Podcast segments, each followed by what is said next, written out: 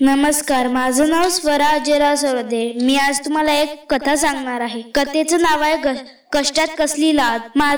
आमच्या गावात हिरा नावाची एक बाई राहत होती. हिरा मोलमजुरी करून गोवाऱ्या विकून स्वतःचे आणि पोराचे पोट भरत असे. हिरा सकाळी उठून पाटी घेऊन गावभर फिरे आणि रस्त्यातले पडलेले शेण गोळा करी. ती रोज दोन तीन पाट्या शेण जमवत असे. जमवलेल्या शेणामध्ये भाताचा गोंड कोंडा घालून हिरा त्याच्या गोवऱ्या थापून ठेवावी. एक दिवस सकाळी हिरा नेहमीप्रमाणे शेण गोळा करायला निघालेली. असताना गुरुजीची आणि तिची भेट झाली. गुरुजींनी नेहमीप्रमाणे विचारले आज राजू नाही दिसत? हिरा म्हणाली शाळेत जायला लागण्यापासून माझ्या संग येत येत नाही. तो शरम वाटते त्याला. असं होय? म्हणत गुरुजी पुढे निघ- निघून गेले. आता गुरुजी नक्कीच राजूला रागवणार असे वाटले पण गुरुजी राजूला एकही अक्षरां देखील बोलले होत नाहीत. आठ दिवसानंतरची गोष्ट. हिरा आजारी असल्यामुळे राजू शाळेत आला नसल्याचे गेले आणि त्यांनी गुरुजी गेले आणि त्यांनी रस्त्यावरूनच हाक मारली राजू अरे राजू काय गुरुजी? म्हणत राजू बाहेर आला. नक्कीच तो झोपेतून उठला असावा. तुझी आई आजारी आहे खरे ना?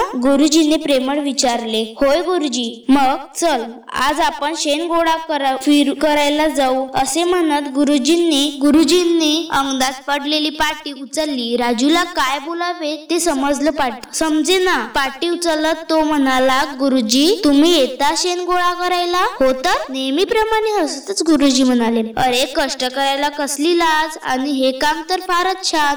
यातून दोन गोष्टी साधतात. शेणही मिळते आणि रस्तेही स्वच्छ होतात. एवढे बोलून गुरुजी पाठी घेऊन निघाले. राजूला त्याच्या मागून जावेच लागले. त्या दिवशी गुरुजी बरोबर राजूने सगळे शेण गोळा केले. त्यानंतर राजू शेण गोळा करायला जाताना कधीही लाजला नाही. तात्पर्य हेच की कधीही कष्ट करताना लाज बाळगू नये. थँक्यू